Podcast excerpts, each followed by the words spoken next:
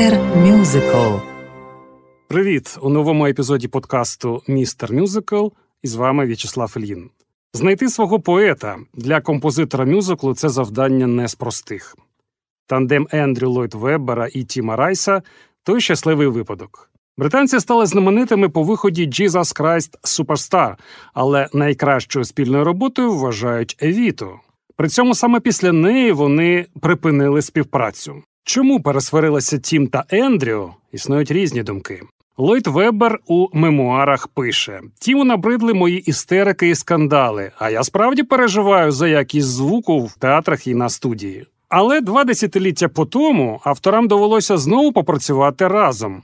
І звела їх та сама Евіта, а точніше її кіноверсія 96-го року.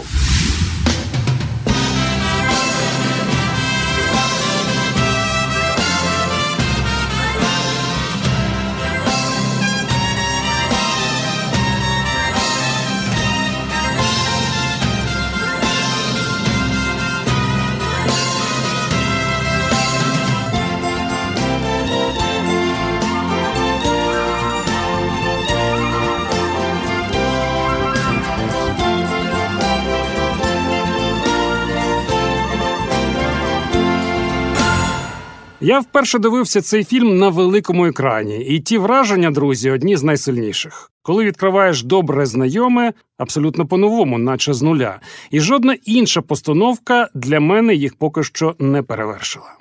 Розмову про екранізацію Евіти точилася одразу ж після театральної прем'єри мюзиклу, але зйомкам щоразу щось заважало, їх постійно відкладали. Режисеру Алану Паркеру знадобилося три спроби, аби зняти цей фільм. Перша в 77-му році, але тоді продюсер Роберт Стігвуд хотів спершу поставити лондонську сценічну версію. А в 79-му не склалося, бо Паркер знімав ще один мюзикл під чудовою, як на мене, назвою Слава і відмовився робити ще один. Нарешті, наприкінці 94-го року, пазл можливостей склався. Щодо Алана Паркера, то безперечно був чудовий вибір. Великий досвід музичних фільмів Багсі Мелоун, Стіна Пінк Флойд, Fame. Сила реальних історій, Північний експрес, Місісіпі у вогні, Евіта ідеально поєднала всі мистецькі переваги Паркера і набула того масштабу, який і не снився театральним постановникам. Характерно, що Паркер повністю проігнорував сценічні постановки Евіти і повернувся до оригінального концептуального альбому, який хотів екранізувати ще за його появи в 76-му. Озброївшись усіма документальними фільмами і книжками про перонів та пресою тих часів, Паркер провів своє дослідження. Написаний ним сценарій вимагав 146 змін до оригінальної музики і тексту. Алан надіслав його кожному з авторів, чекаючи гнівних відмов і таке інше. На щастя, їм дуже сподобалося. Однак ще складнішим було зібратися втрьох, бо, як ми пам'ятаємо, Ендрю та Тім давно і принципово не творили разом. Ймовірність того, що ці два джентльмени колись знову співпрацюватимуть, була ідеалістичною, але не надто практичною ідеєю. Так сказали Паркеру багато тих, хто добре знав творчу парочку. Але ці добродії, схоже, не уявляли, яким наполегливим є сам Паркер. Після великої кількості танго та жонглювання графіками зустріч відбулася в маєтку Ендрю. А оскільки Паркер хотів відмовитись від речитативу останньої частини, це вимагало від Ендрю та Тіма нової пісні, і вони її написали і отримали за неї Оскар спільний і єдиний.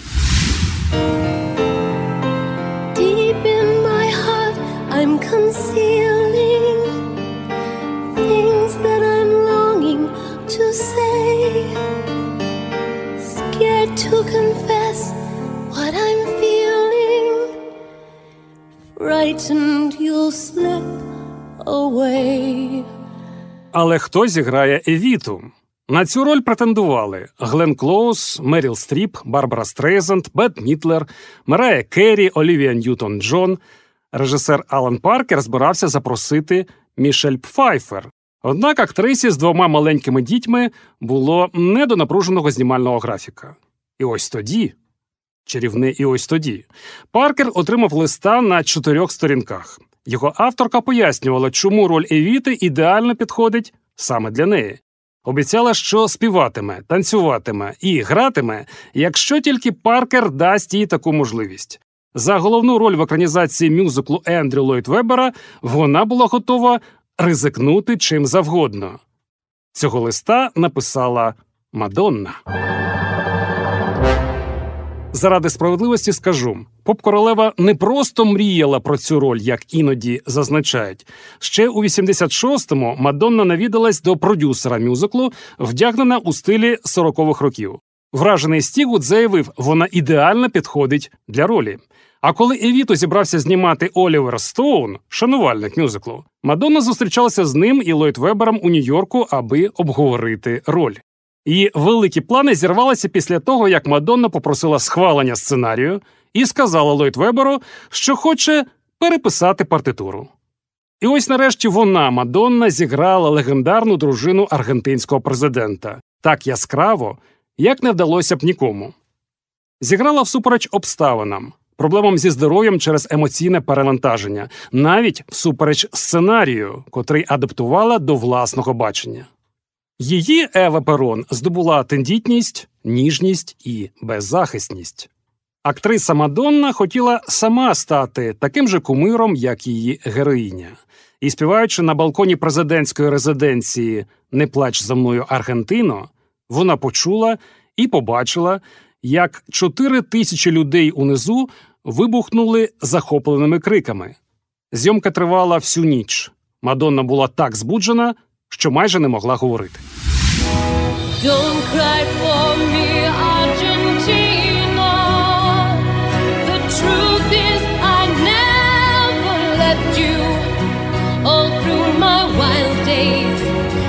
mad existence, I kept my promise. Don't keep your distance.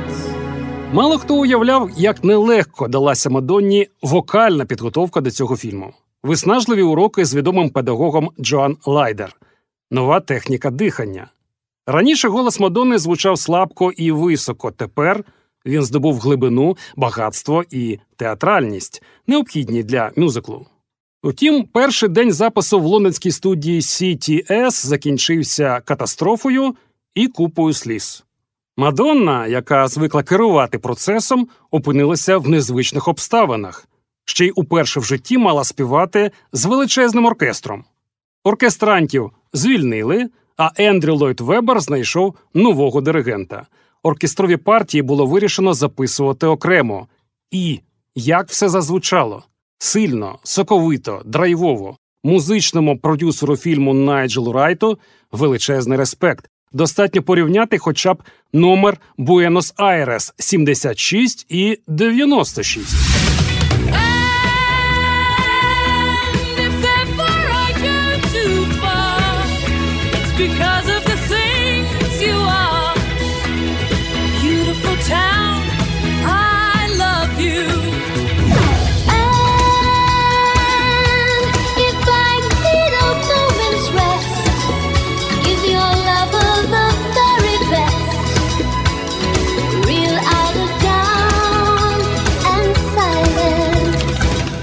Мадонні дозволили співати через день, аби надолужувати сили. Запис номерів тривав протягом чотирьох місяців і забрав 400 годин. Але результат перевершив усі очікування. Мадонна продемонструвала таке натхнення, таку емоційну глибину, якої від неї ніхто не чекав. Недаремно вона потім скаже, що пишається цією роботою так, як нічим іншим у своєму житті. Фільм дозволив показати все, на що вона здатна, розширити власні межі, підняти планку. Той факт, що Мадонна була вагітна протягом половини зйомок, тільки робить її рішучість і акторську гру ще більш вражаючою. Мадонна народила Лурдес і виграла Золотий глобус за найкращу жіночу роль. Однак американська кіноакадемія зневажила її, навіть не давши їй номінацію. Я би, не вагаючись, дав ще одну статуетку Антоніо Бандеросу в ролі Че. І драматично, і музично це вищий пілотаж. Навіть не думав, що Бандерас так співає. До речі, він отримав роль Че, представивши власноруч зроблену касету для прослуховування, і виконав усі музичні номери перед Аленом Паркером на вечері в Майамі. Є один секрет. Колись Антоніо жив по сусідству з театром, де грали Евіту, і добре вивчив матеріал.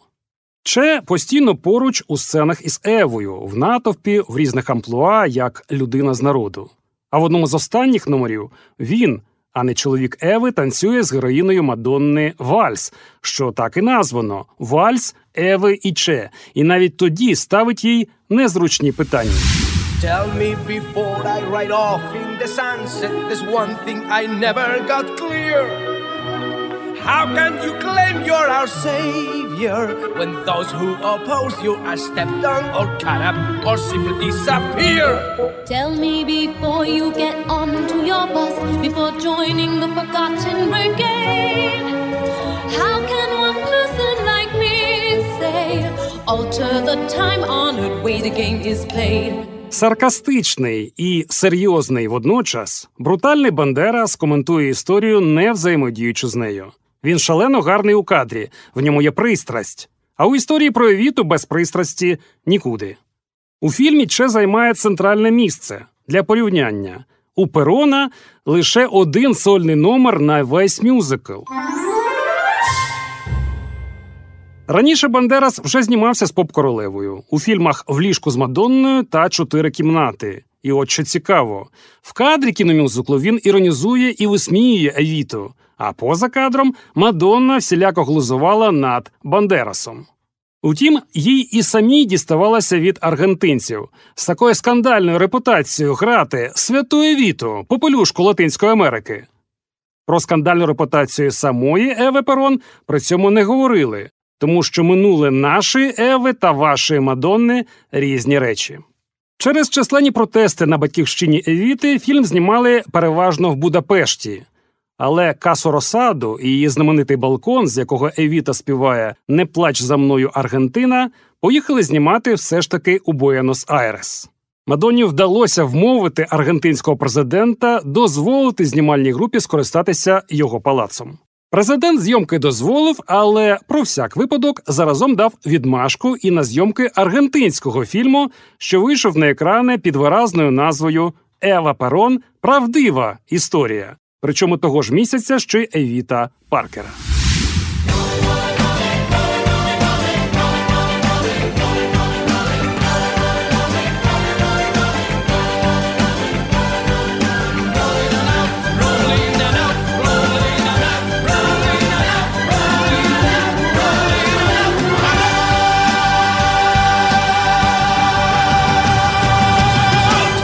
Втілюючи Евіту, яка любила розкіш, Мадонна встановила рекорд і потрапила до книги Гіннеса за кількістю костюмів, що використовуються в тому ж фільмі. 85 костюмів, 39 капелюхів, 45 пар взуття і 56 пар сережок. Дизайнер костюмів Пенні Роуз, крім головних героїв, вдягла 4 тисячі акторів масовки, що брали участь у розроблених до найменших дрібниць зйомках державного похорону Еви Перон. Алан Паркер потім скаже: ми знімали 84 дні у трьох різних країнах, задіяли понад 600 знімальних груп. Ми зробили 299 сцен і 3 тисячі запланованих знімків на 320 тисяч футів плівки за допомогою двох камер. Наводжу цю статистику не лише для того, щоб підкреслити грандіозність завдання створення фільму такого масштабу, але й щоб висловитися на користь масштабу і зусиль залученої знімальної групи. Віце-президент Аргентини закликав до бойкоту фільму, і це викликало ще більший галас. Протестувальники громили вітрини кінотеатрів, запускали димові шашки. Побачте це і горіть у пеклі, сказали сім аргентинських видань. В одній статті екстреміст Пероніста навіть викликав Паркера на дуель зі зброєю на його вибір. Скандал, однак, лише послужив додатковою рекламою фільму. Виробництво кіноверсії обійшлося приблизно у 60 мільйонів доларів. Зате тільки у США збори склали 50 мільйонів, а у всьому світі 143. В Америці розійшлося понад 5 мільйонів копій саундтреку, а по всьому світу продажі склали 11 мільйонів. Цьогоріч на екрани вийшов серіал під назвою Свята Евіта, і в головній ролі тут Наталі Орейро.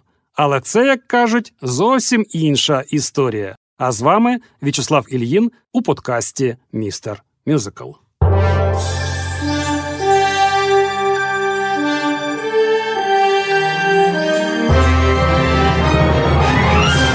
Містер Мюзикл. Далі буде.